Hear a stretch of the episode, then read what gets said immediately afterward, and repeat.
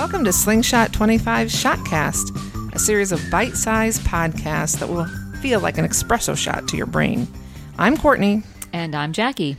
Something we've been thinking about is feedback.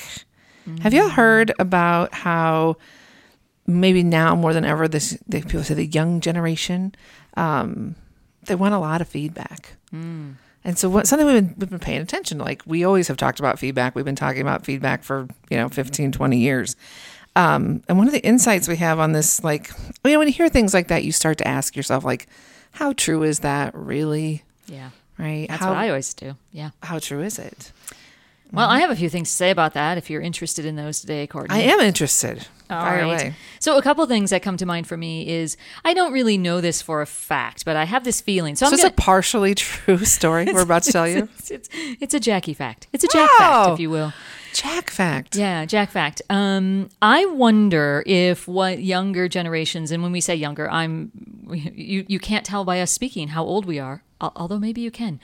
Um, we're talking about uh, millennials, easy for me to say, millennials and Gen Z. Yeah. Uh, and yeah, I've heard this this this idea that they really crave feedback. I'm wondering if what they crave more than anything though is connection and attention.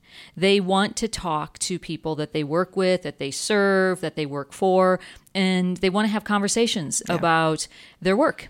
Um, and, and maybe it's not so much that they have a different kind of human need for feedback because um, I've got a lot of things to say about feedback and just in general how I think organizations need to be um, a little more discerning and a little more careful, if you will, with how they use, how they solicit and use feedback. Um, and and so some things that come to mind for me right away, and I talk about this a lot with people who have just gotten a bunch of feedback, like via some sort of 360 assessment or something like that, and and it's really tough to take that stuff in. I remind them that you know to, to read through the feedback, you don't want to ignore it, like ignore it at your peril, sort of idea.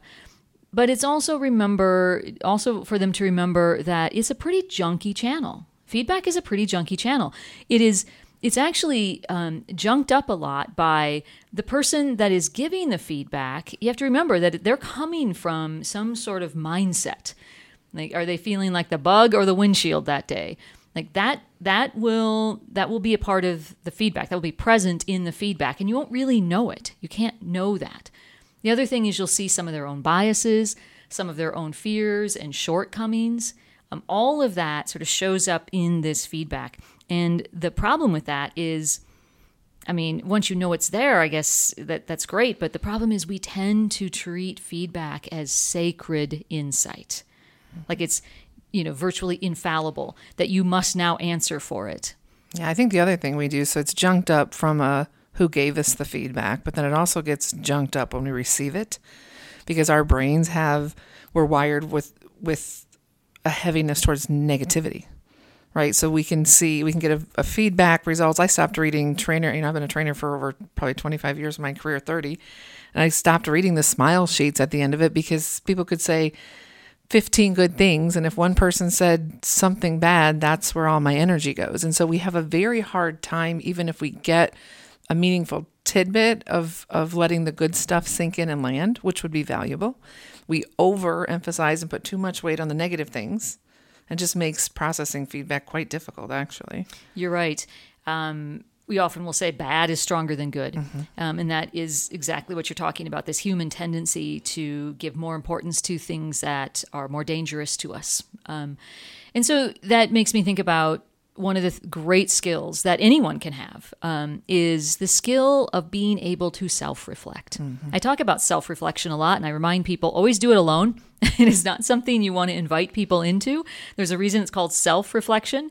Do it alone so that you are not tempted to protect your ego or justify your actions. In other words, to sit in a moment of telling the truth on yourself. And if you don't know how to do that or don't practice doing that, then getting feedback can be kind of dangerous because you won't know how to sort through it with, you know, and compare it to the things that you know to be true about yourself. Yeah. And then if you, when you do have the place where you want to get another opinion, right? You're, you're done talking to yourself, which I never get bored of talking to myself. Um, you want to go after people who we talk about as a loving critic, right? Someone who is going to come from a place of believing in you, being positive with you, caring about you. They're not bringing their junk to the table. They're not sharing the feedback because it's serves some of their agenda. It's really about you. And they love you enough to give you feedback and help you be better because they think it's the best thing for you. And finding our loving critics, having the courage to bring them into the conversation. When we do it like that, we're willing to look at ourselves, we're willing to sit with people who care about us and look honestly, then feedback can start to be a real helpful thing in having us drive different behaviors, get better, and grow. I love it. That's so true. Um, so I, I'd like to wrap us up here, if I can, Courtney, with just one more little fact. Yeah. Um, or maybe this is a jacked fact. Maybe it's just something that Well, everything's going to be a jack fact now, I can tell. this is something I want to say something more about. Bit of a tangent here, but it's related to feedback, and that is this idea of anonymous feedback. There's an, an, a lot of anonymous feedback in the workplace, and in many cases, rightly so. Well, in the world, That- right? True. Um, you know, we often do really large surveys inside companies so that you can collect a lot of voices at once, and essentially those voices are speaking to the highest levels of the organization, which is really the only reason you want to ever do anonymous feedback is if there is an unsafe or really large power differential between the person who's giving the feedback and the person who's receiving it. That's really the reason to do anonymous feedback. The problem is if you overplay the anonymous feedback angle and you don't really think about the potential dangers of doing anonymous feedback, it can be a bit destructive. Because what will end up happening is people who have a lot of grievance or resentment they get a platform to be able to position that feedback like it is um, you know some some you know, really brilliant insight when indeed it's not. And if that person you know was asked to sit down at the table and have to be accountable for what they're also bringing to the party um, we would actually get somewhere Yeah. and all you don't have to look any fur- further than social media to see tons of evidence of this. Like it, it, it translates different in the work environment, but in social media, people can be mean, they can be cruel, they can be completely insensitive because they're anonymous. yeah And if they had to look, if they actually sat across the table from the person, they would not say those things.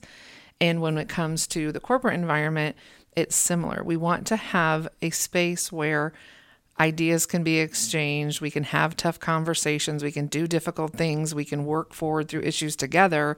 And if we create an environment where we're too scared, right, it's not safe for people to talk to each other, we have bigger problems. That's right. Yeah. So if you find yourself drawn into wanting to do a lot of anonymous feedback, you should first stop and ask yourself, ask your organization, why is there so much lack of safety in our organization that people can't speak up? Yep. So I think that's that's it. That's Oh, what that's to say. enough and more than enough. It's a lot about feedback. Well, that's it. So that's all for this episode, I guess. We always have so much more to say. If you want more from us, you can drop us a line at slingshot25.com. Until next time.